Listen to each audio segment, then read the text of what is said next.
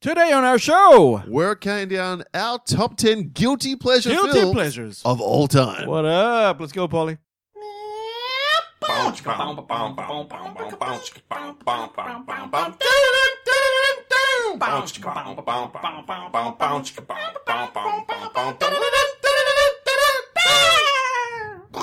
Welcome to the Countdown Podcast. I am not quite sure what episode number this is, Paul. You have any- 398. 398. My name is Wayne. He's only had 397 attempts before that to get it right. right. Forgot to And write he's that bad boy still down. On the great line That's of right. never get it right to the first try. My name is Paul. Welcome to Podcast with Countdown Movies and sometimes television in order of awesomeness. So You do not have to for the third last time, Wayne. Mm, that's right.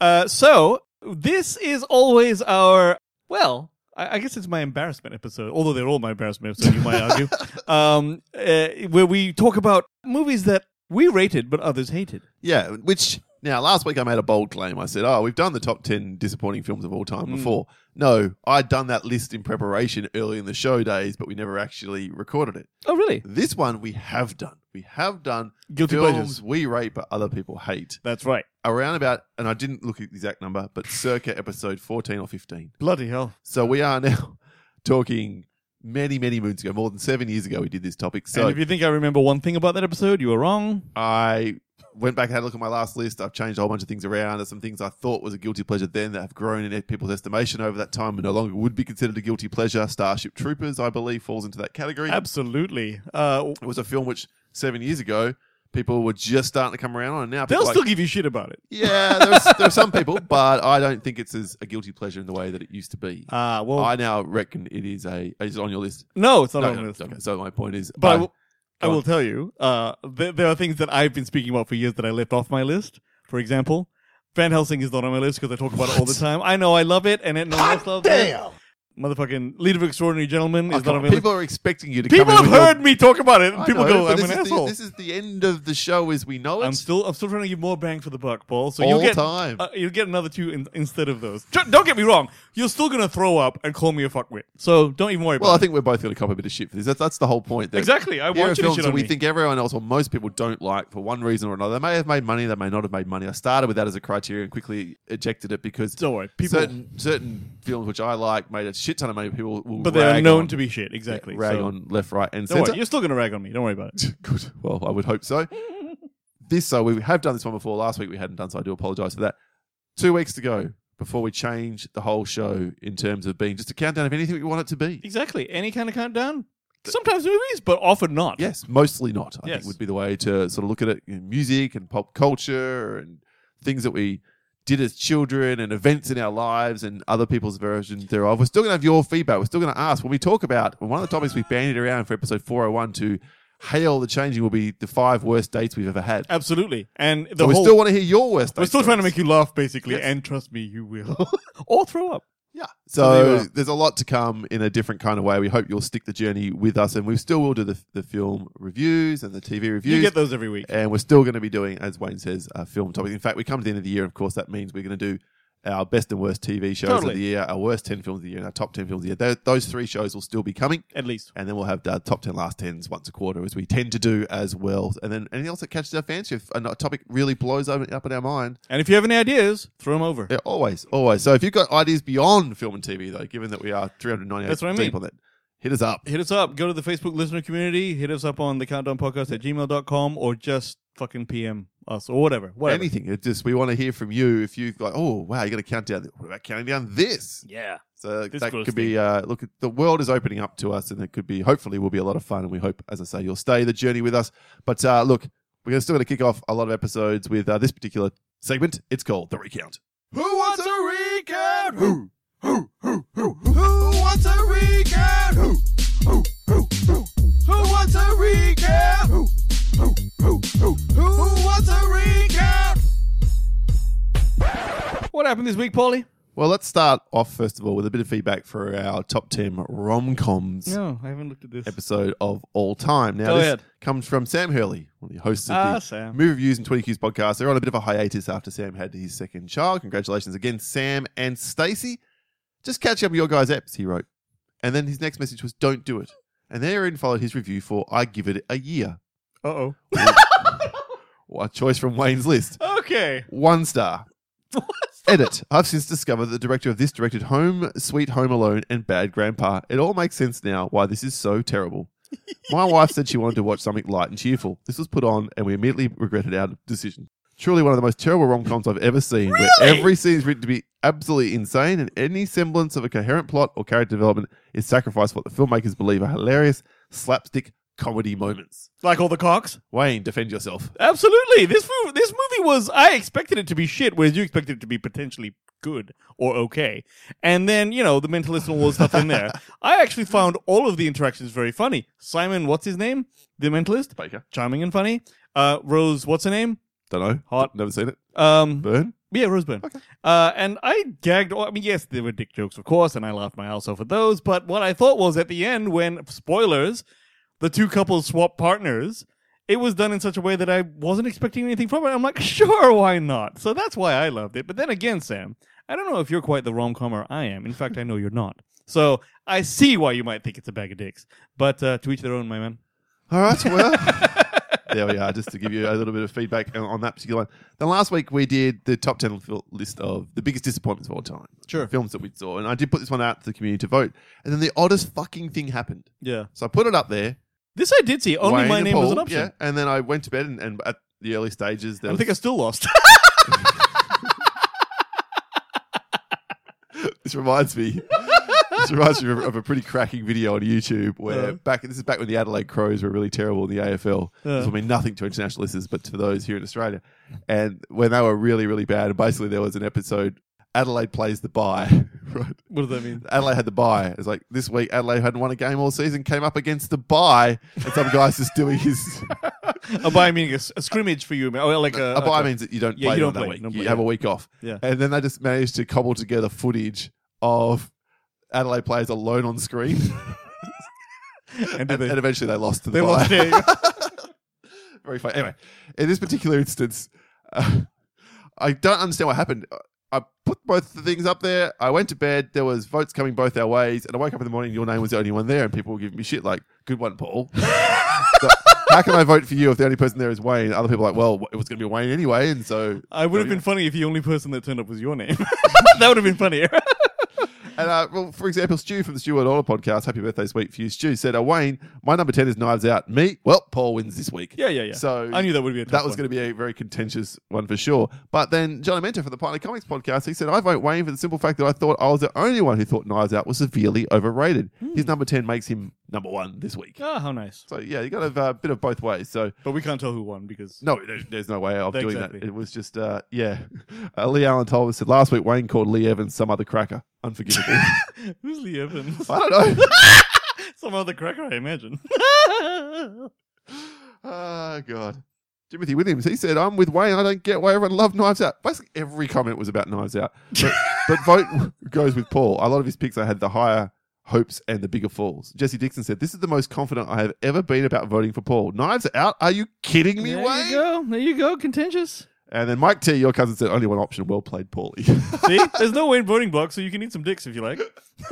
Who knows? You might have won that one easily. I'll, I never, I'll don't never know. think So. So uh, apologies there. I don't know what fucking Facebook is doing, but there's a question that uh, lots and lots of people have asked in the last few months, I'm sure. Sure. So let's get into it then. On the other side of this music cue, the top 10 films, our guilty pleasure films of all time. Susie and the Pussycats. Long tails and ears for hats. Guitars and Marshall stacks. Hot, sweet, super cool. Don't you know these kitties rule? Hurry, hurry. We've been going over the master plan. Driving in a custom painted van. Practicing for hours. Don't you know that soon, no matter where you go, we'll be on your radio. The top, 10 guilty pleasure films Oh, of all time. Is the subject of this week's countdown. A lot of uh, mixing going on Yes, there. there was live I'm mixing. looking Well done, like old man. Daft Punk over here. That's right. or, or some punk. Who wants to go first, Wade? Uh, I'll go first because I got a bit of a, a rip for my number 10. Ooh. Uh, my number 10, ladies and gentlemen, guilty pleasure film, which we have shat on in the past, but I actually liked and no one else liked, is Your Highness. Oh god. I know. And by the way, fucking sucks. every fucking film I say, you're gonna go, oh god. All right, that's how it's gonna go. There's right? a few of mine while this all fall No, out no, category. Uh, Trust me. Now, this was directed by David Gordon Green, who does a lot of your Halloween movies, Paul. Okay. And what it's about is it's actually a stoner fantasy comedy film, which I don't actually think I've come across before. And when it came out, like the. Really, you can't. You've never seen a stoner comedy fantasy film before. No. What are the odds? Uh, I know, but I don't think there's a, actually ever been one made, Paul. No, I'm, I'm being serious. Oh, I see. Because there's no fucking market for such things. Yeah, well, this was a, a swing and a miss to some people, but not to me because it's about um okay, it's got Danny McBride, James Franco, fucking Natalie Portman, Zooey Deschanel, Justin Thoreau, and Danny McBride plays Thaddeus, this foppish Vul- Bulgarian prince. Stu- a lot of cursing and smoking weed in this, right? Um, and he's You're consumed. mocking yeah, me, he's, he's jealous about his dashing older brother, who's Fabius, which is James Franco. Fabius is engaged to marry. Zooey Deschanel, and then this Evie. You don't like her? Eh. I like me some new girl. Okay, I know you like some manic pixie, pixie dream girl. We've established this a little recently. bit, little bit, yeah. So Justin Thoreau is an evil wizard. He kidnaps her on their wedding day. They got to go out on some standard issue quest to save them. Along the way, they turn up Natalie Portman's ass. Um, that's like she's got an ass scene. Anyway, now what the hell are you? Fuck you, fuck you. All right, so. James Welcome back, Franco Will Smith. himself says, "Yeah, fuck you." Uh, says James Franco actually goes, "This movie sucked. Everyone hates this movie. Yes, it does Right? suck. Yo, I fucking laughed my ass off at this movie. It was like each of the gags that look, look it's a lot of stoner culture gags where like James Franco is like, "Oh my god, what's happening? That is, what are we doing?" And he's like, "It's just you know, basically they don't say weed, but they're smoking something." And he's like, "Just handle your shit, please," and shit like that. It's all gags like which Hilarious. Look, obviously, I'm not going to recreate it, and also Paul doesn't understand what it's like to be a good host and actually laugh along with shit. So what I would say is that I've always, always found all of the gags funny in this, and when you are the only one laughing in a cinema, as I often am, No, that's absolutely not true. Because when you start laughing at the cinema, other people start laughing at you. at my laughing. laugh, right, and that's the secret weapon that I have, people. However, uh, for this one here, I remember watching the whole thing, laughing quite regularly at, the, at a lot of the gags, and at the end. after seeing uh, like you know as I walked out, this is pretty good, and then just the hate that turned up, and I'm like, did I see a different film? What didn't work about it? Again, even the actors involved didn't like it, and I'm like, hell no. So this is one of those things where I sort of doubted my own sanity, or you know, which happens a lot, frankly. But have you watched it again? I I haven't, Okay, I all right, haven't. so it's a one and done. It's okay. My number 10's a one and done too. is it okay? Cool. As Give in, me, like, give me, give me yeah. your number ten. All right. Well, look, from stoner comedy to disaster porn. And we know disaster porn is going to Little feature on thing of my yours, of guilty course. pleasure film list. And I, I did talk about this one back in episode 15 and got some hate for it. Which one will it be? This is the film where we were all warned, Dwayne. It comes from Master, the disaster master, Roland Emmerich, 2012. Oh fuck! It is this one. I thought uh, he's not going to put that one. He did.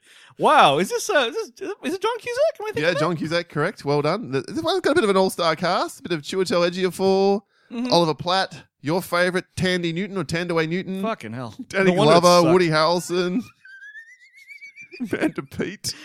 Oh yeah, we like a bit of Amanda Pete. Yeah, so look, I like this movie because it's just it, exactly what's on the tin. We're going to destroy the world in ridiculous, over the top ways. But unlike the more recent, say, Moonfall, which fucking sucked, and you That look was forward a to that one piece of on shit. my worst 10 year of the year list, this one sets up a bunch of characters you give half a shit about. Hmm. But then more importantly, the spectacle of like the waves and the shit and the. Hitting the mountains and shit. Yeah, and and then they end up building an ark, which is the most ridiculous fucking they build thing. an They built an ark in this movie, the most ridiculous shit ever, and it's all based on that Mayan calendar that said basically in 2012 we're all going to die because the world's going to end because whatever.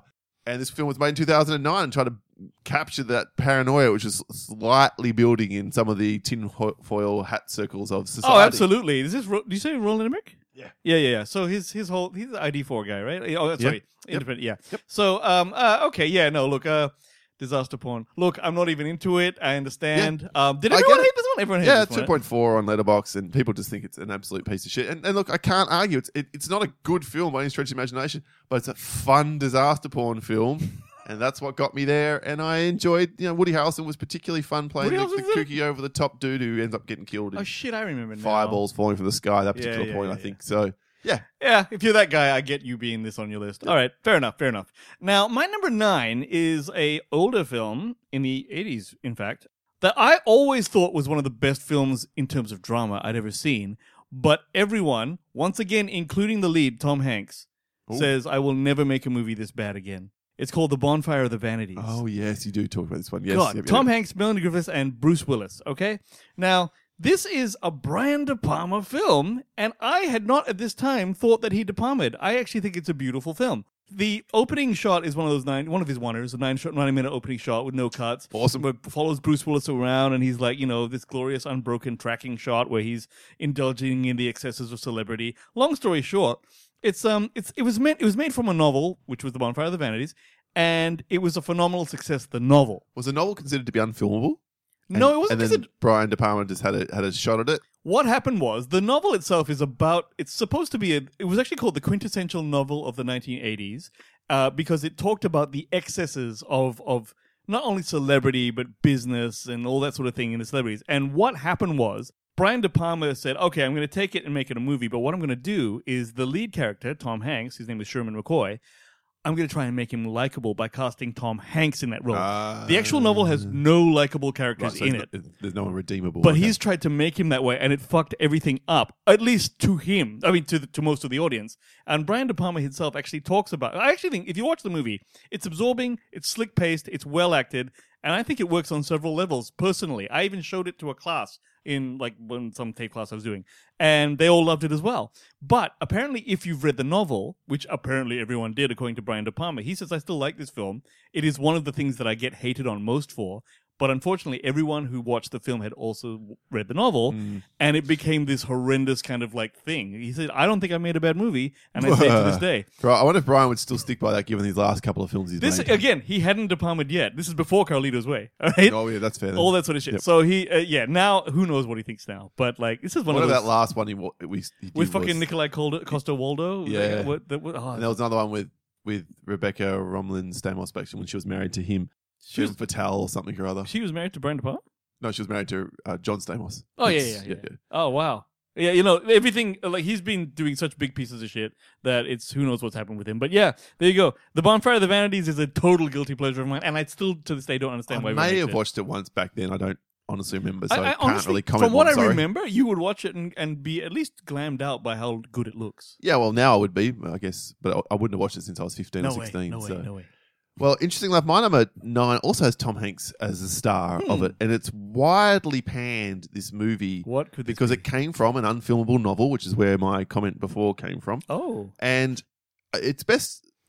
There's a video on my phone to this day which exists, Wayne. Now this is a, prepare yourselves, ladies and gentlemen, Go at on, home. If go you on. are if you are someone who abhors violence of any kind against any creature, well, you clearly don't have to deal with redback spiders. Okay, so we're about to talk about a Oh. dead redback spider. The- I know what video you're talking about. Go on, Paul. but back in the day at Wayne's house, we were sitting at the back, and this great big fucking redback spider was crawling around the corner there. For our international listeners, a redback spider is a spider that can fuck you in the ass. It's it's very venomous, and if you bu- get bitten by it, you could die. well, like many things you think in Australia, but like yeah, there hasn't been a, a death to a redback spider in a long time, but No. they do make you very ill, and the Yeah. smaller you are, the wor- the sicker you get. For, Exactly. for example. So anyway, when you see a redback spider, it, you just kill it. Like there's none of this whole pick it up by your hand because no, you no, will, no, it will you kill gotta you. cat. Yeah, It you'll, will you'll bite kill you. your dog as well, and, and they're shit. aggressive spiders and blah blah blah. Anyway, so long story short, we, you got to kill this spider. As we decide, not we. I won't name the name. Neither wasn't Wayne either. Another another friend, no, Oh, another yeah, friend to the to the show, uh, or maybe it was you. I don't No, know. it was me because we said, "Hey, let's tap this thing," and it, to actually step on it is quite because if, if it- if it gets away, it's gone away, and now you're buggered, right? You have to make sure you kill it, Right. And it was in, it was dark at the time, So I'm filming this. Wayne decides to burn it with a. Uh, aerosol can and a and- lighter, And a lighter. And as Wayne goes to do this, the friend who's there with us says, Cloud Atlas. Andrew. Yes, I remember this video. He says Cloud Atlas. What the hell did he mean, Paul? Because I haven't seen Cloud Atlas. I think he's meaning to say, like, let's just burn the shit out of this piece of shit, Cloud Atlas. oh, And he okay. kills him. Oh, Yeah. I thought isn't Cloud Atlas about reincarnation? yes. So maybe by Oh, by by burning the, the spider, Here's it hoping it's reincarnates gonna- as something else, Cloud Atlas. Is that what he meant? I don't No, know. I thought he meant it like this is a piece. Anyway. Or tell me about Inter- Cloud Atlas. Cloud Atlas effectively follows six stories that are nested through time from the 19th century through to a distant post apocalyptic future. And it explo- explores the consequences and how actions and decisions ripple down through the ages. if Over you will. generations, over lifestyles, generations. lifetimes. And so affecting the past, present, future. You know, and it's one of those ones where an act of kindness really changes the course of these Oh, really? people's history. And look, I really dug this movie. I thought it was an ambitious swing for the fences, directed by uh, the Wachowski siblings and Oh. Tom Tikwa, who guy who did Run Roller Run, Okay. and it's yeah, it's 172 minutes long, so it's even longer than the most aptly titled film of the year, Wakanda Forever. yeah. right? I'll just use that joke again. Thank you. Well done that I'll you get it got right that in this there. time. Nice and, work, and two, old man. you know, a nice bunch of people work. don't listen to the review episode, so just get that one out there. and you called it out makes it com- completely invalid. Keep going. so, I, sh- so I should be a good host as no, well. I like this. I like this. I like this. It's fine. So it's really long, and you really got to set yourself in. But uh, I thought this was a good film, like three and a half sort of star good film. I must admit I am intrigued because I remember there was two movies like this. There was Cloud Atlas and there was another one which talked about fucking like um like the, the similar kind of topic. But uh, I think you told me that this one was the better one. And to, is is there ever like a is there is there a scene in this movie where he's like a Spanish conquistador? Or yeah, something? there's that. There's Tom Hanks and Halle Berry and Jim Broadbent, Hugo Weaving, and Jim Sturgis and Bay Duna, who's been Ben Wishaw as well, Keith David. So they're in most stories, but not all the stories. Mhm. The actors, and sometimes they're the main, sometimes they're the villain, sometimes they're just a sort of side character. So I found it really interesting because to, to bounce around all these different timelines and sort of It's display one of those this. ones which I always thought to check out because it's like it gets such a bad rap. Then you look but at 172 minutes. you're like, "Ah." Yeah, that's the thing. It always keeps it away. But um, okay, Cloud Atlas, interesting. 3.4 on on Letterbox. So the Letterbox, which is probably fair to say, a bit of a film snobby kind of community, like it more than perhaps the masses. But yeah, you talk about this was a big flop, and I did look at the, the money, but it lost a lot of money. This thing, so Mm. yeah, 2012's ironically enough, Cloud Atlas. All right. Well, my number eight, to my mind, Paul and I agreed uh, on liking this movie back when it came out in 1998.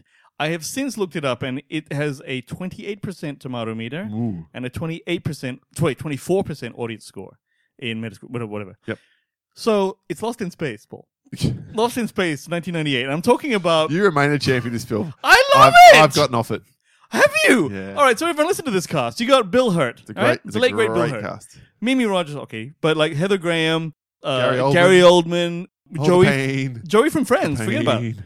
Yeah, um, uh, yeah, yeah, exactly. Jared Harris, all these sort of folks in there, okay. And it is, of course, a remake or yeah, uh, a remake of the the old TV shows from the I guess seventies, sixties, Lost in Space, right? And it is exactly what you think it is. The space family Robinson, they're on this Yeah. journey, they go on this big ass like boat. Did There's you a say fucking Space Family Robinson. space family. Yeah. Yeah, space So family. Swiss Family Robinson was No, the yeah. yes, but okay. I'm actually reading something here, so it's, it's basically. but th- there's the, you know the robot, the warning, warning, war- that's this robot shit. Now, the whole film for at the, at the time, it was very novel from Joey for, for Joey from Friends to be playing a hero dude. All right, and it was directed by Stephen Hopkins, who was a sort of favorite of ours at Yeah, the time. we liked him back in the day. Having done Judgment and Night I and know all that's those going to sorts of make things. Jason from Binge Movies cringe right He don't until like no he's- hop? No, he fucking hates the hop. Oh damn! Yeah. All right, so this was exciting. People have since started calling it hokey, but all of the effects at the time worked really well. There's one scene where there's this like explosion, and what they do is they do they, they just go boom, no no sound, no nothing, and they sweep through the the, the cabin of the of the spaceship, and there's Swordfish style. yeah swordfish now style like I know stop why you motion like this movie. but, even, but it was really well done. And there's even a scene where the robot malfunctions and Joey from Friends jumps on its back in slow motion to fucking wrestle it and then eventually win. All of the things are cool. And I'll tell you something else. The initial robot looks like this futuristic, wicked looking robot, but then it fucks up. Will Robinson has to rebuild it, and the rebuilt robot looks like the old shitty one from the thing, from the with the weird head and the warning, warning. Very cool ideas, all this shit, but everyone fucking hates it, man. And I don't know why. They've now since made a Netflix series, yep. out of it, which apparently had good reviews, but it's been cancelled immediately. Uh, Um, did it have two seasons or three seasons? I think. did it, yeah, I think it got a bit of an arc. I heard Yeah. people liked that one, but my for mine, this movie here is actually great, and I've watched it many times. Gary Oldman does great with his Doctor Smith. Ooh, the pain, as you said. I reckon So Jared Harris now would be a great Doctor Smith if they ever redid. this agreed, again. he plays old Will Robinson because it jumps around in time. Okay, yeah, so um, th- but yeah, I, I I will never understand why people hate this one, but it's wildly like widely hated. Okay. so there you I are. don't hate it. I don't hate it. I just think it's it's not as good as we thought it was 24 years ago. Look, I've had that experience with the Princess Bride, Paul. Oh, don't. Uh, no, so I should say the Princess Whoa, Bride. whoa, whoa, whoa, whoa, whoa, whoa, whoa, whoa, whoa, hold on. R- uh, Robin Wright's dress in The Princess Bride, I should say. Because I thought it was amazing when I was a kid because it had wings and stuff. Like, that's the most beautiful dress ever. And then I said it for, to a bunch of girls. Then we saw it and they went, You're an idiot. And I went, I don't know. So, yeah, that's how that works. So, yeah, you are. S- Lost in Space, my number eight. You know me. Fuck you, fuck I you, see fuck a you, pair fuck of you, fuck you, thick, fuck you. weedy breasts, and all Eat logic some flies dicks, out the window. Eat the dick on Paul. Fuck you. All right, thank you. No one gives a shit whether you think a dress isn't cute anymore. Perhaps you're right, but these things happen. Uh, All right. My number eight is a film, the film, Wayne, which, because I didn't edit anything out. Like, you're going to hear films which I have championed through the course of this podcast That's okay. time and again. That's okay. We redid this one as a review at a certain point. It wasn't quite as good, but still, it retains a special place in my heart. It's got some of the best banter back and forth. It's got one of the great bad guy sort of speeches at times. And when he gives the name of the characters in this film, which is also the title of the film, it still resonates today. what could this be? Tango and Cash. cash and Tango. Tango Cash. Jack Palance at his Jack absolute Palance. best. All right.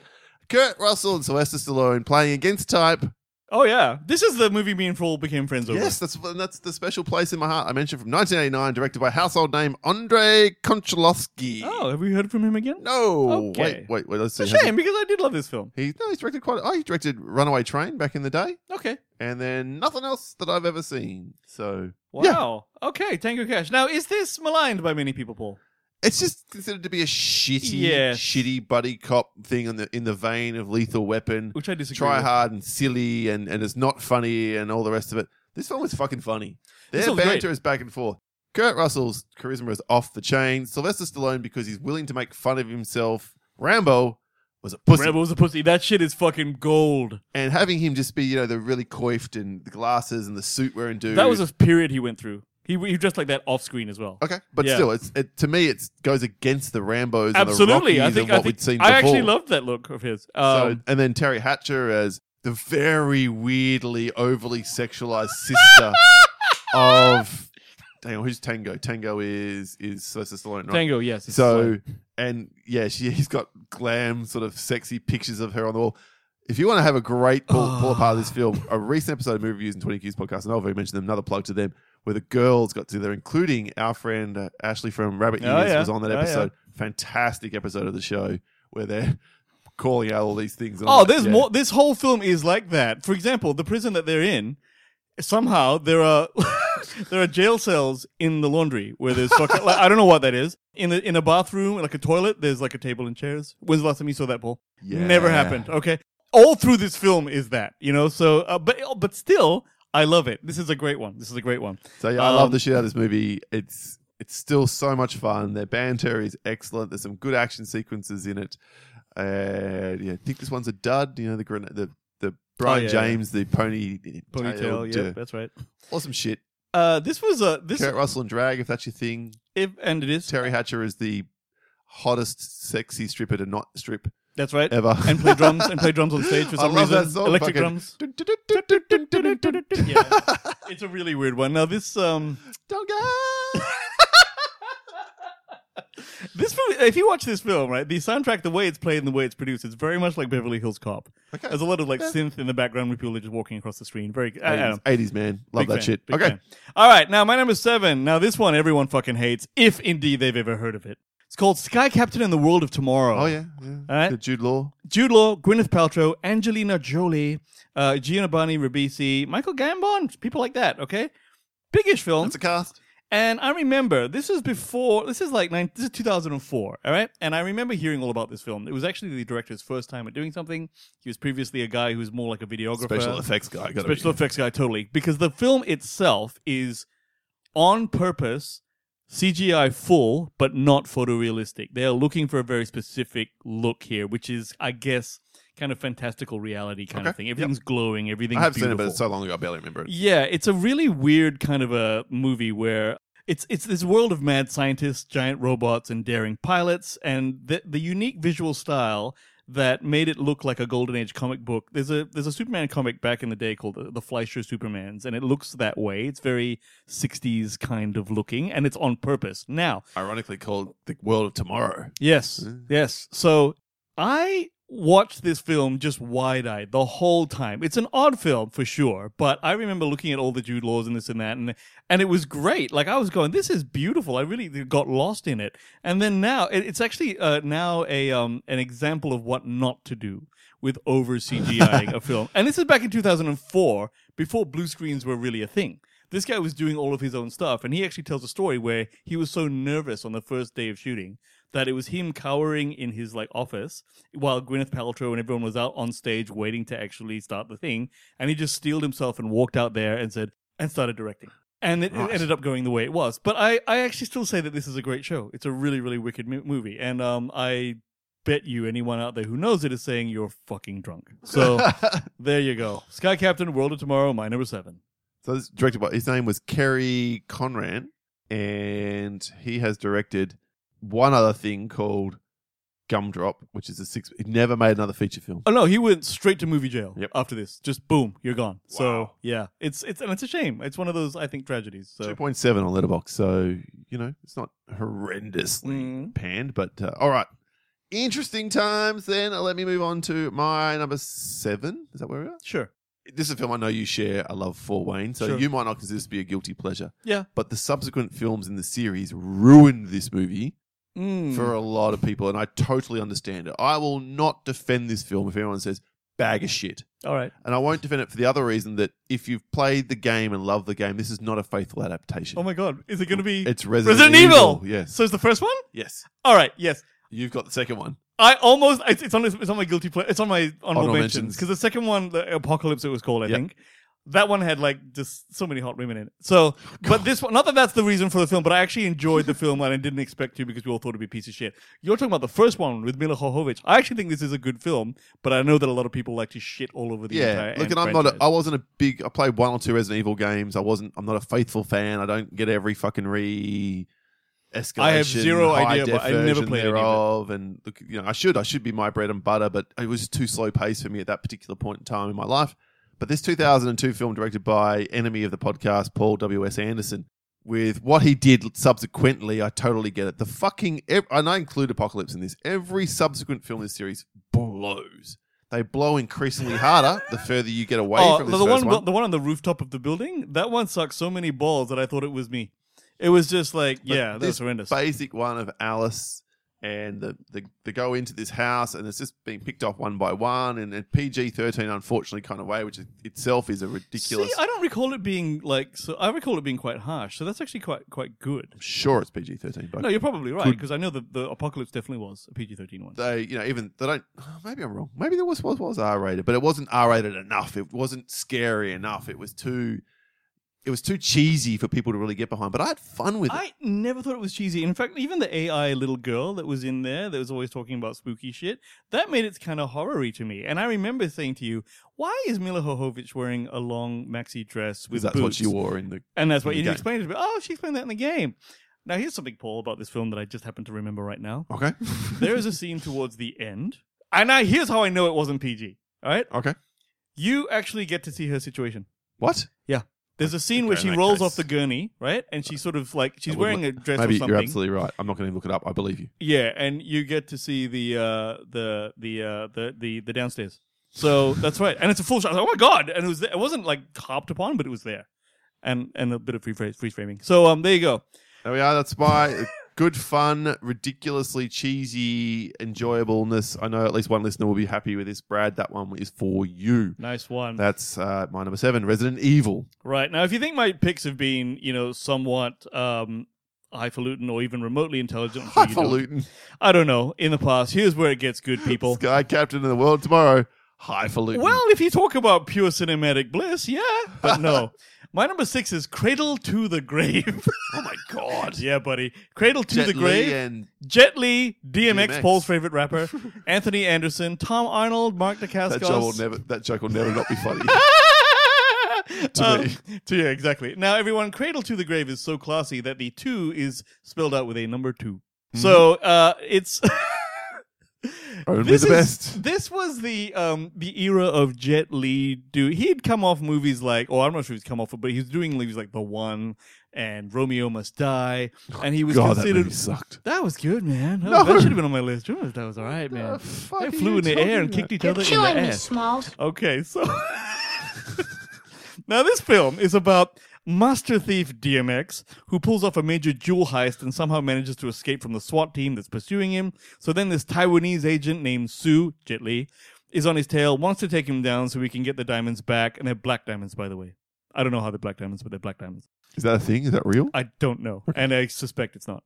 Uh, but when like his daughter, like you know, is kidnapped by a rival criminal, and then you know, Mark. Dick- oh, it's it's bullshit. It's it's a bullshit cop international drama thing. However, it is the first time I saw Anthony Anderson, and he actually plays. This is a, he's a, he's a funny large American man, and he plays across Tom Arnold, who I know everyone hated at the time. Okay.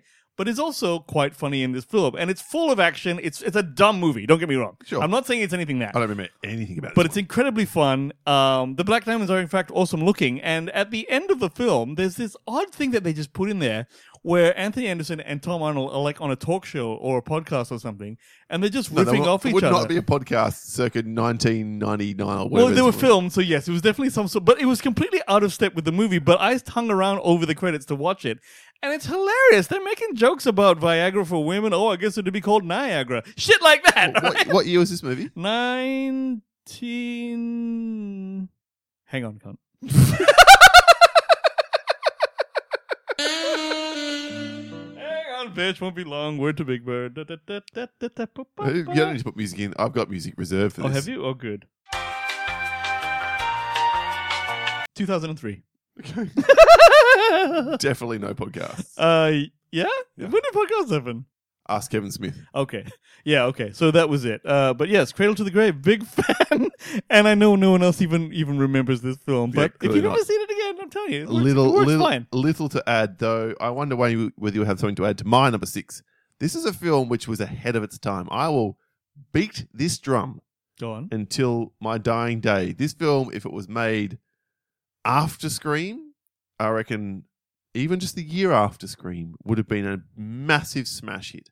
From 1993, Hmm. John McTiernan's The Last Action Hero. Oh, did this? Yeah. People hate this fucking film. I It agree. tanked so badly, but it's so clever. No, this. You know what happened? This movie went up against Jurassic Park, and everyone went to Jurassic Park. And we were doing this film is like, yeah, totally like self-aware because obviously, please tell us what it's about. Arnie is what? He's well, a fucking- Arnie's an, a made up. he's a movie star. He's a movie character. Right? He's a movie character. He's, a, he's he's got his own action film franchise, and he's got this little kid who's this massive fan. He gets this golden ticket, Charlie fucking in the chocolate Yep. factory styles, and he goes into the film. into the movie. and then through the course of the movie, he's trying to survive because he realizes he's the sidekick. So it's this really clever self-aware. Yes, he's the shit. comedy sidekick who who can get killed. But he was like, "Oh my god, we could get killed," and then- and it's all movie movie laws. Yeah, it's all that he's playing living with by. tropes before tropes was even a word. Right, but then of course the, the actual movie guys then come back to the Th- real yeah, world. Then the villain escapes from the movie, and well, uh, from the Seventh Seal, I think actually, and That's death right. comes out into the world, and then it's up to what's his name, Jack Slater, and this kid Danny to get back out into the real world, try and save the real world from these characters that have escaped from the films. and the bad guy um, is Is is, what's- um, what's his name? Game House of Thrones. Targaryen. House Tar- No, uh, yeah, um, not Targaryen. He's motherfucking no oh, Lannister? Oh, Sorry, Lannister, yeah. Tywin Lannister, right? Yes, Tywin. Charles Dance. Charles, thank you. You Ch- got there in the end. Charles Dance, he Also- realized, oh my god, in this world, the bad guys can win because he'll just kill people and no one comes after him. So that was wicked. I I actually loved this film. I always loved it. Won't be the last time I hear from Charles Dance on my list either. So Oh, uh, hell to the no. yeah, this film, great. It just No, it was. It was a bombed. great film. really, it was a really expensive movie. It probably helped kill John McTiernan's career, which although he did a Thomas Crown affair remake later than this. Man, was that the Pierce Brosnan one? Yeah. Yeah, I love that one. Yeah. So uh, yeah, and then of course tax evasion killed the rest of his career. Is so, that what happened? Yeah, he went to jail. Oh, shit. Mm. Damn, John. Hire an accountant. So I, I think Schwarzenegger has a real aff- affinity and an affection for this film, but he was, um, on a personal note, such a good looking man in this film. I remember going, this guy's actually handsome, not just a bodybuilder. He's really, really cool. I thought he was great. they, they play every trope off, even to the point where the kids like everyone's so good looking, and then Sharon Stone, Sharon Stone just- Oh, Catherine Tremell walks but past. very casually in Yep, the background, yep. just like, oh, you, you, if you blink, you'd miss it. So that's really good work. So yeah, yeah, I, I, I'm yeah, I, yeah. People do people did shit on this one. They yeah, did. sadly, And, Unfortunate. Yeah, I don't think it's found its audience again, even now, thirty years later. So almost. Ah, shame that one. All right, my number five is a film that, in our youth, Paul and I once saw at what I guess you would call a slumber party. Well, we didn't really have that. Paul once stayed over at my house, and I think Bill was there, okay. and we watched this film. It's The Adventures of Ford Oh, yeah, Fairlane. good one. That's a good choice. Well played. Now, 26% on the tomato meter, people. People don't like this film. Oh, no. People fucking hate this movie. they hate it. Now, it's got Andrew Dice Clay, who at the time was a somewhat up and coming prominent comedian. Actually, he was very, very popular at the time, and hence they gave him this film. Also has Wayne Newton, Priscilla Presley, Morris Day in the Time, uh, and Lauren Holly, uh, among others, in this. That's right. Now, this film is about Ford Fairlane, who is a rock and roll detective, or as he's known to the Hollywood elite, he's a loudmouth ladies' man. He serves as uh, exclusively rock star clientele, as whatever. And there's your fan. That's how he knows it's a fantasy film. Andrew Dice Clay being alluring to any woman. Well, he was what he did is he was playing an Elvisy kind of note. Okay, that's what happened with him. And it's yo, hey, yo, oh, you know, it's like yeah, it's, uh, exactly, unbelievable Yeah. that thing. Okay, which at the time played for him. Okay, Now that I think about it, this film sucks. I know, but what happened Back was then, it was really funny. Back then, he may was have been making- watching it at three o'clock in the morning with soggy fucking pies. You remember? There I was do. soggy meat pies and we had a popcorn fight. It was fucking great. It sounds like a fucking slumber party. Like, sounds like a fucking tickle fight fucking bitch Yeah, thing. there, but were, anyway, there were no pillows, nor no pillows, feathers, and my dick never made and- an and appearance. No lingerie. I'm No, sorry. none I'm sorry, whatsoever. ladies and men who are into that kind of thing. Pretty sure I was wearing tracky decks. So yes, uh, and and but but the the thing or the allure or whatever it is we liked about the film was that he would make s- he would just only talk in one liners. Looking after Zuzu pedals was like swimming in a urine tank or something like that, which right now wouldn't wash. you think we kill the fucking koala? yeah, that. See, all of those gags, and so I found it surprisingly funny and unexpectedly rude, which Yeah. was But that was the- his. That's his comedy. that shtick, was right? his thing. If Yeah. you think And about I like think Joel say- Silver produced this movie from vague is memory. that so? Yeah. You're probably right, but he was like sort of at that time the modern equivalent of the Three Stooges, kind of, but not really. Harmless fun, breezy '80s ambiance. Uh, hit pay dirt with K dirt. A lot of stupid gag like this, but a And neon that guy playground. who would talk like this. What was his name? Gilbert Gottfried. Yes. yes, yes. Uh, but yeah, isn't for every taste for sure. But anyone who had tuned into like the Dice Clay stuff would absolutely not like this film. But again, not I was everyone. right. Joel Silver and Ronnie Harlan directed this movie. What? Yeah. 1990. Cliffhanger directed this film? Cliffhanger. Fucking- yeah. Oh shit! Okay, that's impressive. Long kiss, goodnight, guy. All right. There we are. All right, nice choice there. I really think that one's an excellent one, sir. Word. All right, my number five is a film you will never have seen, Wayne. I just redid it for the aforementioned Jason from the Binge Movies podcast, our binge of the entire Friday the 13th series. I used to think Jason Goes to Hell was my guilty pleasure, although I have, and I did on that episode defend that film to a point. And I can't remember if it's been put into the anti vaults. I shouldn't be talking about it. That's a gag for their show. Go listen. Jason X is an unfairly maligned and very cool slasher film. Now, what where the hell are you talking about, Paul? Jason X. So the tenth film Yep, in the yep. Friday fran- us franchise about from it. Tell us about 2001. Its uh, tagline is "Evil has an upgrade." Now we fast forwarded.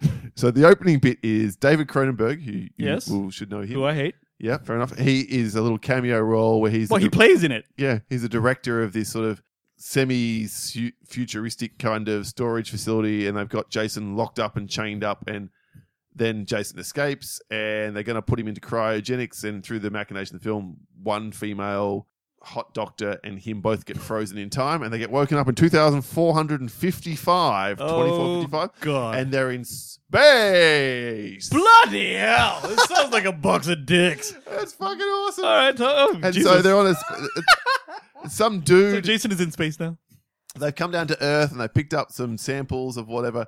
It's it's hilariously stupid, and I totally get it. You wouldn't have watched this film if you weren't into the Jason franchise, but maybe you wandered into it with, oh, I'll watch this one because fucking Jason ten. I've not seen the other nine. You would be absolutely fucking perplexed because nothing would make sense in this movie. It's so dumb, but awesome at the same time. I Can you don't imagine? understand. Jason. The first kill in this film is the greatest kill in the whole Friday the 13th franchise. What? So there's a the, and arguably the hottest character, which they never do. You never kill the hot girl first in a Mhm. in a film. Okay. The hottest doctor slash student on this research vessel In space. is like you know ready to experiment on him, and he reanimates because they've established by this point in time that Jason is beyond mortal. Right. He comes back to life, and she's got liquid nitrogen Uh huh. in this sort of tank. Canister. Yep. yeah, well, in the sink, if you will, and he dunks her head into it Oh. and it's low angle shot and her head freezes Mhm. and then he picks her up and smashes her head on the And it shatters. counter and it shatters. Ah, you and your bloody horror films, Paul. it's a great kill which sets things up from there and then he wades for the ship killing everybody. There's some really good moments like for example when they're trying to distract him they set up this hologram thing of him being suddenly back at Camp Crystal Lake and there's these two girls and it, it literally says this these two really hot chicks both standing there, breasts out, Mhm. going, We're going to have premarital sex and smoke some drugs. and Jason stops chasing everyone who he's trying to walk towards and goes back to kill these holograms. Because it's like AI, like it's, Yeah, it's VR, yeah. if you will. Yeah. And he picks up these, and he's just in a throwback to the previous film, one of the, one of the big kills. He's got these girls in in their um, sleeping bags and just slamming them against the uh, a tree over and over and over again, but they won't die because they're not real. So he's just slamming them over, and over and over again.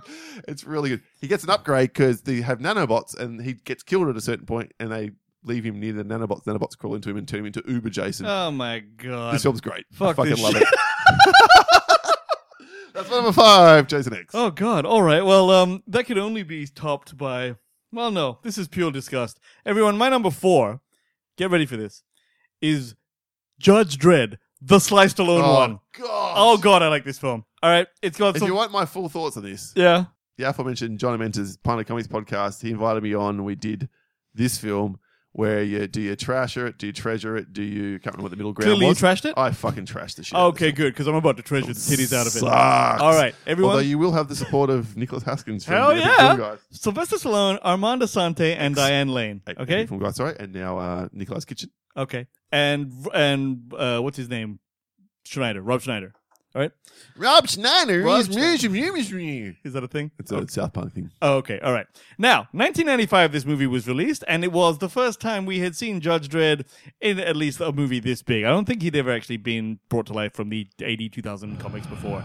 And it is, everyone, yes, predictable, but also fast paced, ridiculous fun that is gleefully over the top. Sly Stallone, Armando Sante both give quite, in my opinion, amazingly over the top performances Oh, and plenty of cheesy one liners. Okay? So that's just Sly Stallone going on, right? Uh, Max von, Max von Sydow, Sydow is actually also a bad guy in this, and it's particularly good. I think he's a bad guy. Anyway, sure. Gianni Bitch, Vers- please. Oh Gianni Versace did all the did all the costumes. This and is the hence dumbest it shit looks anyone fucking ever wicked. said fuck off, in the Paul. history of, You're and a I don't think I'm cunt. exaggerating here. Time. Stallone is awesome. Diane Lane is tight, and it does more of explaining the world of Judge Dredd than I believe the Carl Urban Oh, Dredd fuck one off. does. Because that was just a Don't building. even That was just a compare the building. two. All right. I'm not saying this is better, but I'm saying I enjoyed it as a guilty pleasure big time, and it's also visually impressive. People detailed, lots of sets, m- far more miniatures than CGI in this thing. Uh, The director of this film, wicked. Danny Cannon, he went Danny into, Cannon. he went straight to fucking Hollywood purgatory as Did well. he really? Yep. Yeah, I've never. Did he do anything before us? No. No. Okay. oh, so- maybe the Young Americans. See, so I don't even know what happened there, but um, I was really excited to see this when it happened, and I didn't think it was bad at all. When he had his, he talks to his gun to make it do stuff. He's like double whammy, double whammy, and then it shoots around. and then All that kind of shit was very, very cool. It wasn't. I thought it was great. It wasn't. This film fucking sucks. Judge Dredd is the sh- well, it's not the shit, But- but, it's Can't deny it's your guilty quite pleasure. the shit. Yeah. Okay. There you go. Fair enough. My number four is a film which I should hate in principle, but it, I think it has enough going for it to overcome the most ridiculous decisions in movie history, arguably among them. You know, top ten worst ideas ever, which made it to to screen. okay. Let's kill off Newt and Hicks at the start of Alien Three. Uh Alien Three. You are an apologist. I am. 1992, David Fincher's first film. This film has a lot going for it if you can get past that absolutely abhorrent decision. what was the reason for that? Did I- I don't was it like okay? Yeah, because it I was a don't- really odd. I don't thing. think it was a case of Michael Bean refusing to come back, and I don't think it was a case of Carrie Henn refusing to come back. I think they just made this really shit decision. This film had like 97 scripts running around, and they'll- they end up going with this one of the alien let loose on a prison planet, and Ripley being the sole female among all these criminals and with a buzzed head. Yeah. because he because he couldn't. It was 'Cause a lice, lice. or something, Yeah, and everyone yeah. had to have a buzz. Yeah, And so there's so many complaints about this film. All the characters look the same because they've all got shaved heads, and there's no one likable because they're all either guards in this facility and you know abusing people or people who have done horrendous things and everything else. I can get past all that. I think it's really well filmed. I think the assembly cut can't call it director's cut because David Fincher refuses to have anything to do with this film he has uh, officially dis- like said basically yes i know it's my first film but i don't i want nothing i'll never talk about it he's never appeared on any of the copious amounts of supplemental features about all the alien films he just will not take Do we part. know why? Was it? there's oh a he got production burned by the issue? studio Oh, really? yeah the studio he wasn't big enough and powerful enough in his have his first way? film yeah so he just lost every argument every decision So they had to make it. He had to make it their way. Yeah. yeah, so I I mean that's a, I'm very much summarizing. That's my understanding yeah, of yeah. the situation. So it, I guess it turned him into the director that he's become and the powerhouse that he is now 30 years later. And indeed, I mean, he hasn't made a lot of films in the last That's five, true. I ten haven't years. seen Neil Finch lately. Yeah. Yeah, so what, Gone? Was Gone Girl I think his Gone last Girl was his last thing I, film? I remember. No, yeah. I'm missing something else. I am missing something else. I yeah. can't Who knows? But yeah. Okay. Well, cool. Um, but yeah, I like this movie. I think I think it's there's a lot of thrilling elements to it, and yeah, people should give. Oh, Mank, Mank is what he did, of course. That's right. Yeah. Do you like Alien Resurrection more or, or less than this? Because I remember. I like Resurrection more until the last twenty minutes. Yeah. The, The ending of this film is so much better than the ending of Resurrection. It's not funny. Resurrect Alien Resurrection was that done by the same director who did Delicatessen? Yes, and Yeah. the Chil- City of Lost Children. Because I remember going. Oh, and they've him and gone to Iron Joss Whedon House. hate each other. Do they? Yeah. Oh yeah, that makes sense. Ah, okay, nice one. Number four. Okay, my number three is Josie and the Pussycats. See and the pussycats. now I've rewatched this movie many, many times. Ears for hats. See, even Paul can can recognize that the theme song is catchy as D's But I think that one nuts. comes from the co- the, com- the the cartoon theme song, not the TV show. Or do they do that on I- the movie as well? I'll be honest with you, I can't remember. Okay. But uh, this one stars Rachel Lee Cook and um, uh, what's the American Pie girl? Tara Reid, Tara Reid and um, Mina Savani, Mina. Savary? No, no, not her. It's Tara Reid and Laura Birch. not Tora Birch, or at least not that I know of. It's the what's her name? She's in. She was an American, but I don't know where I got her from. she's Ahsoka Tano. She's um. Bridget Wilson. Nope, nope. African American girl. Oh no, so that's not Bridget Wilson. No. Rosario Dawson. oh, Yeah. Don't know. Just blacked out for there for a second. Not sure why. okay. yes. Now, this film is. I thought it would just be some stupid sort of like young person kind of comedy thing. Turns out when I saw it, first of all, it's all about boy bands and it's got hella times like it's really self aware and very meta, giving themselves shit. For example, there's this boy band at the beginning who crash in a plane and Seth Meyer and Breck, uh, sorry, Seth Green and all these people there. Breckin Meyer. Yeah, they're all the people who are actually um they, they're called du jour, and uh, it's just a gags about stupid things like the poses they do and stuff like that. But the Never- I don't think I've- if I've seen this film, I've completely. Oh, I'm telling you, it's surprisingly awesome and surprisingly piss funny. Now, the uh, apart from the fashion and all the things going on in there, it actually does have um a lot as a really stacked cast with like arc- with iconic cameos that are in there, but. Even parts of it that were actually I don't want to get like film school on you, but the the character Melody, who's supposed to be an airhead, is actually quite subversive because she's like, um, you know, she's got positive attributes that are highlighted more than the negative ones, and she's actually never treated like a silly hoe. She's actually treated like a good character. The actual film itself has pure gag hilarity that carries like it's referenced all the Wow, way through. okay. I'm telling you, it's a surprise, and it doesn't work out so well. But I mean, for for like the greater public, because I think everyone thinks this is a piece of shit, and frankly, so did I until I saw it. But I'm telling you, Josie and the Pussycats is actually worth a look. One guy talking. okay. One guy talking. Yeah, I think that brings up a good point that if you've never seen the films we're talking about and you're just assuming they're shit, Which I I, don't- did I don't until I think- saw it. I don't think you're allowed to assume things are shit until you've seen them. Yeah, but then you also shouldn't be able to. Like, yeah, in the and same way, that's- like oh, I've never tried that food, you know. So I guess maybe I should just not assume ass plays bad. That's right, Paul. Get your tongue finger in somewhere, and then No. let's talk. Oh, God. Or get someone's tongue finger in you, and then, oh, there it is. I love making Paul squirm, ladies and gentlemen. My number three, moving right along, is a film which we often acknowledge as being a guilty pleasure. It's most where most people think this franchise went off the rails is on this film, but you and I firmly believe it's the third film, so I won't get any dissension from you with this one. I'm not going to go into any more detail. I think even last week we talked about it because I had the next film on my most disappointing films of all time. I'm talking about The Matrix Reloaded, Uh, which one is that? The second one. the second one. The second one with Yeah, yeah, yeah. Lots of people some hate of- this some thing. Of And, the great best action sequences of the whole fucking series. Hmm. Like even better than the first film, as far as I'm concerned. Yes, it doesn't hold up anywhere near as well as that No. film, and there's too much sort of pontificating, and it's getting too far up its own ass. Even here, when, it- when we what get it is to the is it ended weird and boring. Is what happened was. that didn't help. But then there's it did have the rave in this film. I have since checked and confirmed for myself, not in the revolutions because I I hate that scene so much. I want to put it into that film, so it, that does drag this one down. But overall, I walked out of Reloaded being excited for Revolutions and had Revolutions nailed the landing, it could have been the greatest trilogy of all time. Uh, but unfortunately, it was even worse. That made this film, I think, retrospectively worse by yes, comparison. that's- Metrics, yeah, that all happened, especially with the very last one. But I remember you and me going to see this with the expectation of how, because it was all over the news. It was like, how are the Wachowskis going to top Matrix? How are they going to do this? Then you and me walk into the cinema, and I don't know what it was about us that day or what mood we were in. We saw it, our mouths were agape, even with the weirdness at the end. And we walked out, and you said to me, that actually lived up to the hype. And then the fucking world crashed in. And talked Yeah. about how shit it was, and, and then the third one was a fucking weirdo thing as well. So, but yeah, I I, remember. I like it. I w- continue to like it. I own it on 4K. I still watch the best sequences from this movie. What is the best sequences? Oh, the- it's a car chase. the car chase. The yeah. car chase is incredible, and then the fight at the chateau before that, Merovingian chateau before that, is awesome as well. Yes, the burly brawl with all the Hugo Weavings who yeah, yeah, that was the bit that looked like a like just. I know you said The it was Agent CGI, Smiths. but it was supposed to be in a film, but it didn't. The other scenes didn't actually look. yeah CGI. exactly so i could i could forgive most of that but yeah that that didn't look great they really they pushed it too far at that particular point I but think that was one of the first times we had heard that they were filming two movies in the same production. yes And so well that's actually why- back to future 2 and 3 Oh, two and three. All Oh, the you're way right. You're back, right. You're yeah. right. You're right. all right so that's my number 3 the matrix reloaded All right. My number two is I don't even know why I like this one, but I do. It's now you see me.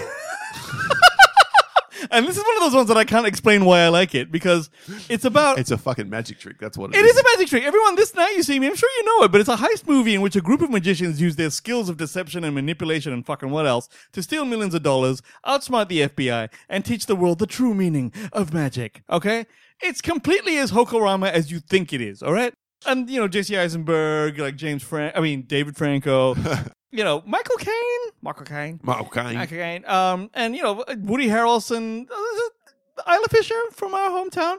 That has nothing to do with it. Um, it is, of course, not a top level movie, but it seems strange to pretend that it's not at least a little bit interesting to watch, you know, all of these big stars uh, trying to sell the idea of magic and take magic very seriously for 115 minutes. Now, I know for a fact that the ending of this movie makes zero. s- Actually, literally after about 30 minutes, Yeah. none of it makes sense. And all of the, the premises yeah, we still had a now you see me too which we did for the podcast Oh. which I also kind of enjoyed. No. I don't know what it is about these films, Paul, but like, it, th- I you, think, you are I, I will explain this to you now yeah, you go on. here's an insight into wayne Please. which i'm going to give him live love to know. live on air Please go on, Psych. You are strangely apologetic slash interested, obsessed with magic. Yeah, I am. I am. I'm, I'm actually. I think you're right. I am oddly into it because I want to be deceitful. Yes. You want you want to be a magician. You are I do, even though I know that that's the w- number one way to get no pussy. All right? It's like- it's like- so I mean, uh, beyond living with your mum in a basement and reading comic books all the time. Yeah, that might be number one. Yeah. Uh, but like, you know what? The opening of this film it's just got this voiceover of your favorite Jesse Eisenberg saying, "Let me warn you. I want you to follow because no matter what you think you might know, we'll always be one step, three steps, seven steps ahead of you. And just when you think you're catching up, that's when we'll be right behind you. And it's a shit like that, which is How like." would you like to How suck is my it? butt? I know. And again, all the way through the film, Mark Ruffalo, who I forgot to mention, is in this as the FBI agent. And I'm just going to spoil it for you now in case you haven't seen it, okay? all right, all the way- spoilers. fast forward spoilers. for the next thirty seconds. For now, you see me. Three, Right. two, one. Three, two, one, and he's an exasperated F- Mark Ruffalo FBI agent. He's assigned to catch them, and all the way through, he's doing weird things like shooting at the characters and stuff. Which, if he hits them and stuff, it actually or he orders people to shoot at the characters. He has no control over whether he Mm. hits the character or not. At the end of the, m- he's the fucking big magician guy, and apparently this was his plan all along. Yeah. But he's making calls that would not serve him at the end. And basically, at that point in time, I just need to say to the writers. First, take a big Yeah, I step back mean, and literally fair fuck enough. your own face. I think that the actual, even with all of these things happening at the end, going, this makes zero sense. I walk out of it going, I still had quite a good time watching them in the big arenas and James Franco's throwing a card that goes out through the client, through the, this massive thing and cuts a fucking carrot in the air. Shit like that. It was really cool to watch. I don't know why I like it. Even the second one, the big I bad just guy- told you why you like it. I know, but it's Harry Potter in the second is the bad guy. Literally, Daniel Radcliffe is playing him. So I don't know. I don't know. I can tell you that Woody Harrelson. This is the worst. I I've, I've leaked, liked him the worst in this movie, but I still like the whole movie overall. Fair so enough. it's weird. It's weird, people. What are you gonna do? All right. Also, the sequel should have been called Now You Don't, but they fucking called it Now You See Me Too. You know what I'm I should have called it Now You See Me as well. saying? No, now you see me, then now you don't. That's the fucking saying. How about Now You See Me, colon, Now You Don't. That would have been better, except colon. the colon's necessary, trust me. My number two is a film which, on paper, sounds ridiculous. But I want you to bear with me here, Wayne, because I know you like this film too. Please. It's also directed by Rennie Harlan, and it's from 1999. And this is a film in which Thomas Jane Uh. and Saffron Burrows and Michael Rappaport and LL Cool J and Samuel L. Jackson and Stellan Skarsgård and some random Australian chick all go up against super smart sharks. It's Oh, Deep sh- Blue Sea. You like Deep Blue Sea, huh? Huh? Come on, you like Deep Blue Sea. We all like Deep Blue Sea. We liked it except for- apparently we don't. Well, the poor CGI sharks. Or That's the CGI only problem. sharks. Yes. Well, it got one of the greatest death scene in movie history. But more importantly than that, this film is so much fun. It's so ridiculous. It's so hard to do a good fucking shark movie after Jaws. This is honestly, Actually, this did- arguably, this might be the second best fucking shark. No, movie it probably ever made. is, 'cause it's in my not- estimation, and I know everyone out there just went, "Get fucked, Paul. You're an idiot." But there aren't any like what what do you got? Sharknado? when I say second best made, I mean I've enjoyed it second most. Yeah, like there's th between the two. I oh, there's couldn't pick- daylight, daylight between yeah. Jaws and this. So don't get me like wrong. I don't even know that they did. But this is make a better lot of movie than sharks. Jaws two, as far as I'm concerned. I enjoyed this way more. Forget about Jaws three and Jaws the Revenge. That's just fucking ridiculous. Yeah. Pick another good film about other shallows is pretty good. That'd be up there. Oh, is that a shark movie? Okay, I haven't seen it. Uh, yes, I do agree that the this one for its time. I remember Rennie Harlan was saying, "I challenge anyone to pick which sharks, which sharks are CGI and which sharks are real." I'm like, Rennie, you're fucking drunk. It is obvious that those flipping ass sharks that are you know Breaking up with Gina Davis has clearly done your head Oh in yeah, it's here. fucked you up, man. It's fucked you up. So yes, that on that side of things, fine. But then again, when did this come out? Like fucking No, no, no, no. nineties, yeah, late nineties. You have you have to accept that the poor CGI. You do. Okay, that, that's fine. But the other bits, the set pieces, the you know, they climb up this fucking chute, and the sharks are coming after him. LL Cool J is hiding on the thing. He's He's the gonna, cook. he's gonna burn the, the fucking shark in, uh, That's right. in the in the oven and all that. Oh, my. This film is so much fun, and it's so unpredictable because they didn't cast it with these. Well, Samuel Jackson was the biggest name in 1999. He goes. Yep. You're like, well, who, so who the fuck's Thomas Jane? Who's Saffron Burrows? Thomas Jane's the Punisher, Paul. But- sure, yes. Uh, he the cool thing about Thomas Jane was he was the he was like I guess the shark wrangler kind of, and he was in the water with these sharks. And when a shark comes to attack him, Grabs it. he's got to move where he somehow CGI's his way onto his back. well what yeah he actually somehow kicks off from the shark's nose, flips in the air, and then hangs onto its dorsal. And I'm like, well, that's cool. I'm sorry, but it is. So yeah, that was kind of cool. so I love this movie unabashedly. I'm sorry, unironically, Deep Blue Sea. I know people who've watched it after us who didn't see it at the cinema will be like, "What is this piece of shit?" I yeah, I get you. I'm not gonna I'm not gonna die on this hill. I'm That's not this gonna whole argue show. with you. I just This love whole it. show is like you guys are drunk. So fair enough. All right, man. Well, we're time to we're, Yep. we're at to number one. Recap Tim. it up. Ten to one. Here we go. My ten is Your Highness. You're gonna throw up, everyone. Nine. The Bonfire of the Vanities. Eight. Lost in Space. Da-dun, da-dun. Seven. Sky Captain in the World Tomorrow. You're right. Six. Cradle to the Grave. Sure. Five. The fuck did that The Mm. one come Adventures of Ford Fairlane. Great choice. Four, Judge Dredd. Yeah, boy. Three, Josie and the Pussycats. Two was motherfucking. Now you see me. and my number one. Now I couldn't leave this one off because everyone hates me for liking this one. It's the Saint. It's the Yes. Saint. All right, everyone. for- Yes. for those who don't know, in 1997, there was a film called The Saint, and it was done by Philip Noyce. and it was about the. It was from the Roger Moore TV show where Simon Templar, who is, I guess, he's a spy, but he's sort of a freelancer. Essentially, he stays one step ahead of the law all the time, out swindling gangsters and protecting good guys and charming hoes. Now, he's also played by Val Kilmer.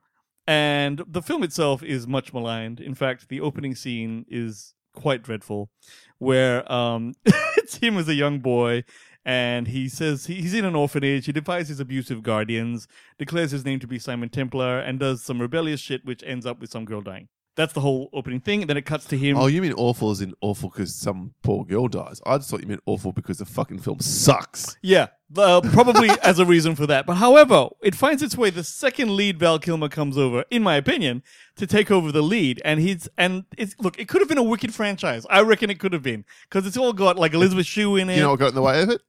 Shitness. no, what actually got in the way of it was the Island of Dr. Moreau, where everyone just lost faith in Val Kilmer and anything he touched. Now, the reason I love this film, ladies and gentlemen, is that it is the, to my mind, the most prolific example of 90s tech. Okay? Val Kilmer walks around with the Nokia 9000 communicator phone, which when you flip it up turns into a full keyboard. Back in the day, that was novel, my friend. Yes, it was the size of a small house. Doesn't matter. all right? He also had this sweet, sweet fucking pocket knife thing, which had things like a blowtorch in it. God. All Take it kin- it was fucking great. I've always wanted a thing like that, Paul. That is the EDC dream. Some device that for some reason impossibly has shit on it. How could it have a blowtorch on it, man? It was literally the size Exactly. of a pocket knife, but it works, and it really, really looked cool, and I was very big on it. So yes, as romantic thrillers go, which is what it is, Paul. Elizabeth Shue, it's kind of dubious, but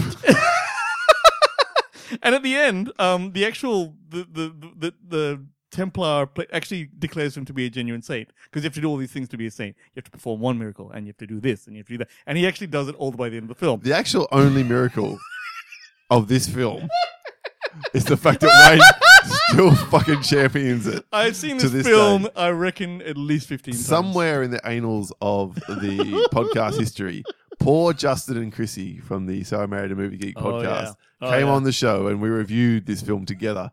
And even they struggled to find anything I understand. positive about and this hence film. the show. It is a guilty pleasure that I'm not that guilty about, to be honest with you, because it's almost fun now when people shit on me about it. But there you are. Uh, Well, Oh, I'm right there with you. insane. My number one fits that same brief. Well, of, let's go. I, I take pleasure out of people shitting on me for this one. I've gone on podcasts to defend it, but I'll get there in a second after I reveal my 10th review. That's it. absolutely. I'm glad that one made his list. Yeah. No League of Extraordinary Gentlemen. I can't remember the No, other they're all one. honorable mentions That because you should have been there, but still, I'm sure we've heard you talk about the fucking Saint. We've done a whole review on it. Oh yeah, But uh, that's an absolute you. but I had to, I couldn't I couldn't not have it on there. to the T. it was to me. My 10 then. 2012. 9. Cloud Atlas. 8. Tango and Cash. 7. Resident Evil. 6. The Last Action Hero 5. Jason X. 4. Alien 3. 3. The Matrix Reloaded 2. Deep Blue Sea. And my number one film where I've sat on a podcast and defended this film Mm. even though I'm known to be pretty critical and harsh about scoring and ratings and This, the uh, like, yeah, this is true. is a Bruce Willis, Michael Bay film. It's called little tiny film. It's called Armageddon. Oh my god. yeah, we do get a lot of heat about this one. Don't we? I, you and I- I both yeah, like. I this know you one. like it as well. I think I like it more than you. Yeah, because, because I I- can't get past the fucking animal cracker Yes, scene. I, and I can because it's it's 90 seconds in an otherwise flawless film. Flawless. now you're playing jazz, my friend.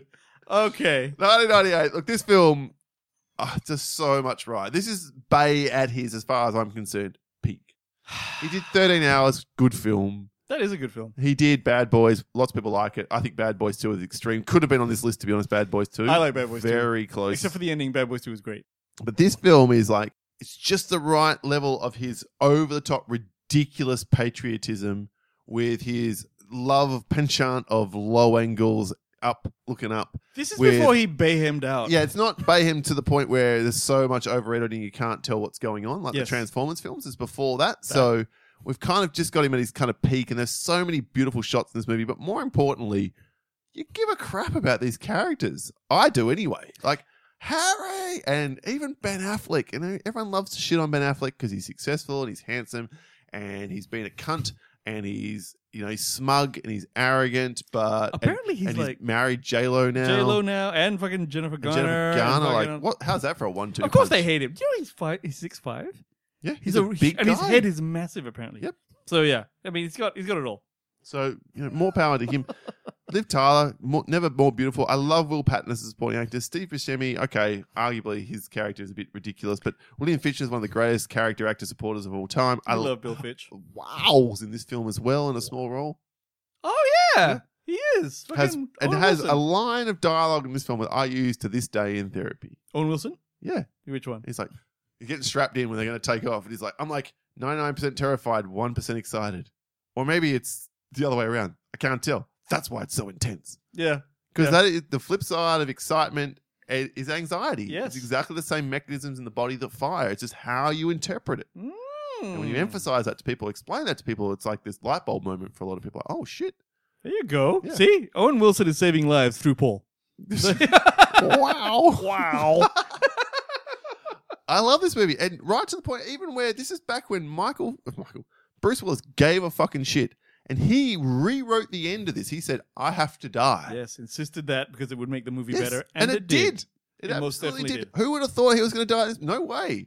There's no way they're going to let Ben Affleck's character die, but someone else you would have thought, I'll do it. William Fichtner's Oh, joke. if I had to pick someone dying, it would be Ben Affleck before I knew that his Yes. resource was going. So I mean, you know, that's the that's the big painful one because she's like, oh, but yeah, yeah, this was definitely the right move.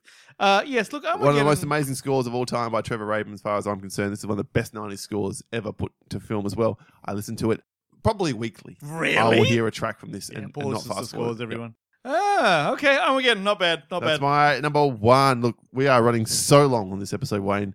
I guess we are being a bit indulgent in our guilty pleasures today. Just run me down your honorable mentions. Sure, booty call, Lake Placid. Uh, Oh, okay. Harlem Nights, Starsky and Hutch, Striptease, Cocktail, Juice Bigelow, The Last Dragon, Demolition Man, and Cruel Intentions. Oh, and Police Academy 4. I don't know why. Sharon Stone. Yeah, that might be it. I think she was three. I can't remember. nah, she's in four. Four? She's, she's Yeah. on patrol. There you go. Uh, all right. I hope I said that really like I knew what I was talking about. I'm not sure. Uh, two Me is neither. the first mission or something. Citizen Patrol was four, definitely for sure. I reckon that was the one she was in. Yeah, we do. Uh, You think I would know? Uh, mine, Con Air, Maximum, course. Maximum Overdrive, What? Shoot 'Em Up, your favorite, Piece of shit. Wild Things, Oh, fair enough. Teen Wolf, and Charlie's Angels. Oh, good, good. Team Wolf. I remember. We could have had this. Could have been a top twenty. We could have had a, like a two-part episode of this one. I think, Yeah, I think you're for right. sure. You're right. What about your feedback on the topic at hand? We cover that in a segment which ends every episode. It's called the Pop Ten.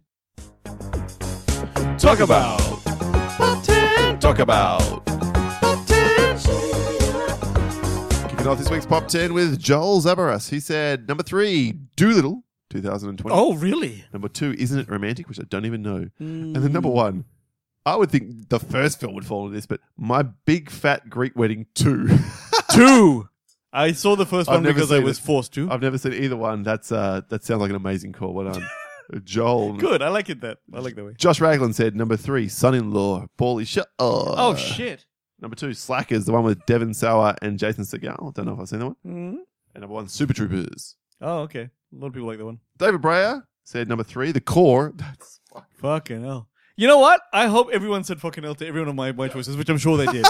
Because that's what this show is. number two, Battleship. And the one I think I actually like this one, Wayne, Vanilla Sky.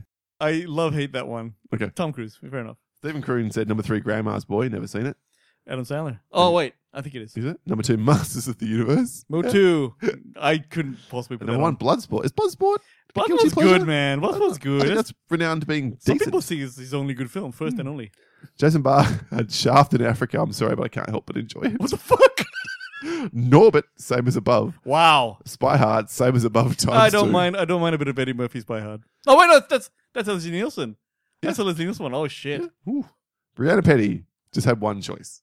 Biodome. I will not be taking questions at this time. Polly Shore, Kylie Minogue, ladies and gentlemen, and someone else probably. yeah, very nice. Well done there. Scott Thornton had three Jonah Hex. Jesus, Scott. Wow. Number two, The Postman. I also think that's an absolute guilty pleasure because the only way you could like that film is if you're insane. Wayne, what do you think of The Postman? I can't remember. Is it Kevin Costner? I thought you right? loved that one, The Postman. No, I think I like Waterworld. I don't know if I You like saw the first one. Waterworld and Dances with Wolves. I just assumed you like The Postman. Yeah, I don't think I've seen it. To be fair, The Postman's not bad. And number one, I don't know if this one qualifies for me personally because I Mm-hmm. don't consider it a guilty pleasure. I love it unabashedly. Scott Pilgrim versus the World. It's because it flopped. Okay. I think that because I But I- doesn't it I have a also- cult following? Don't people love that I, movie? I think so, but like that's the thing about this guilty pleasure thing. You could say anything Yeah, you about can. it. You know? It's fine. Uh, Drew Helen from the Real Feels podcast had Paul Mart, Paul Blart, sorry, Mall Cop. Well, the aforementioned Waterworld and Dungeons and Dragons with Jeremy Irons, circa whatever that year was. So that wasn't the Scott Wolf. No, Dungeons. and- Yeah, yeah, oh, Scott God. Wolf. I Yeah, think. it was Yep, Scott Wolf. yep, yeah, yep, okay, wow. That one. Francis Book had epic movie. It makes me laugh so much. Sure, it's crude and all over the place, but it's a great parody Oh of a my ton of God. films. Wow, that was that was that's one of those like scary, um, Yep, not scary movie yeah. ones. Yep. Yeah. Wanderlust, my favorite Jennifer Aniston film. Funny, Hey, uh, I love that show. But It is, also- is well acted, and unique. it is unsung. Paul Rudd, Jennifer Aniston, very very funny. Never seen it. This last one gets my goat. I have to agree. Like, wow, Francis. But uh, Hook, so good. One of my favorite movies ever. Got panned though. Yes, it, it should have. Such a fun watch and some emotional moments too. I couldn't believe how bad that film was. But I, lo- I You love like that you love it. You didn't like Hook? No. I didn't mind a bit. of Hated it. Luke Alexander, Sharknado Five. Oh, come on, mate. What do you expect? Hook. I could only imagine. Two Euro trip. Uh, okay. Yeah. Yeah. the Matt Damon and Scotty doesn't know. Yes, okay. And number one, Grown Ups. I've never seen, Never it, seen it. but a lot of people do say that. Apparently- Maybe it's not as bad as we think, Paul. We just saw the trailer and we get fucked. Okay. Brad Hargis from the Cinema Guys podcast. Brad has it, Brad, it's Brad Fest Okay. in, in our group of podcasting friends, wh- of which Brad and I are members. And so, like, if he likes a film, it's it's probably pretty shit. Okay, So he's like me. Go on, go on. but he really embraces the C grade, D grade. Oh, That's okay. So, So he's these like ones you. you. know are going to be hardcore. Number three, Candy Corn. Don't even know if I've Huh? seen that horror No film. idea, no idea. Number two, Hudson Hawk. fucking hell. I fucking hate Hudson Hawk. And number one, Resident Evil, the entire series. I love to my core. He also honorable mentions to Crabs, a film I watched this year, which might make my top ten worst films of the year. Yeah, see, he's just trying to fuck. And he around. said, "This one is for Paul." Luke James Human had number three, The League of Extraordinary Gentlemen. what up, dog? Number two, Jumper. Oh, Creighton Christensen. And number one, Crappy. I mean, Chappy. Never saw that one. Yeah, it's shit. Shit, it's there you terrible. Kristen O'Cara had Charlie's Angels 2019. Not even the fucking original. Not one. even the fucking McG new, one. Yeah, the, the, the new one, fan of the OGs, and just really had a good time being back in this outrageous lady detective sphere. Number two, yeah, Deep Blue Sea, the sharks, they swim backwards, but they can't do that. Plus, Stellan Starsguard's p- pissing into the wind, and SLG's death. Chef's kiss. Hmm? And number one, wow, passengers. Sure, I hear you, and I see the problems with it, but sure. I don't mind passengers. I know everyone hated it. I don't mind it. Last two, then to wrap it up, David Power, patron extraordinaire, Facebook listening community pod- moderator. Number three, once again, Hudson Hawk. This is hands down Willis's second greatest film. It's The fuck are you talking about? the perfect version of a comedic action hero. Makes se- sense because he wrote it himself, and he and Danielle are one of the best buddy duos ever. what the fuck? That's like a thousand percent wrong. Number two, Grease 2, Pfeiffer, Rex Manning. If I'm honest, I like this more than the original. Wow. Oh, look, I never saw that one, but I'm imagining. Well, I, I, I've only seen moments of Grease 2, and I will never, never will darken my eyelids with all of that shit. Actually, I will darken my eyelids when it's put on. I'll fall asleep. The Pirate movie number one. I know Gidget has my back on this one. Gidget Von LaRue. Produced by the father of one of my best mates in primary school. All right, well, hang on a second here. Wait, is that is that a porno movie? no, Pirates Triple X? no. Okay. You just add the triple X. I'm sure that one is a porno. Yeah, it was like a it was a highly produced porno. I don't think he's talking about that one. I think it's literally called The Pirate Oh, Movie. never heard of it. Uh, the semi-modernization of Gilbert and Sullivan's Pirates of Penzance Yeah, definitely not the porno. intersperses the classic songs with modern pop songs and has pop culture references. And then it, he kept talking, but I didn't hit the No, no, sing-more I would button. I would stop now if I were you. And lastly, Etienne Filion Survey said Charlie and the Chocolate Factory, the Tim Burton one, Artificial Intelligence, and Moulin Rouge. Ah, he's a, he's a, he's a, he's a renaissance man. This He, fellow. he absolutely is. Thank you. Everyone who got back to us. Sorry I couldn't get through everyone, and I'm sure I won't make a crack now, but maybe we did. But no, we ran long this episode, not the listeners. Yeah. So no, we actually did. I've been talking for a long time. Sorry, everyone. Thank you so much for listening to this big episode, the third last, the current iteration of the show. Wayne, we have two big episodes to wrap up. Episode three, no, I don't, you don't need to. I'll do it. Okay, for you do it, Paul. Episode three ninety nine, the top ten television shows of all time. Oh, Flat oh. out, bam, our favorite ten television shows. No fucking what's the word I'm looking for here?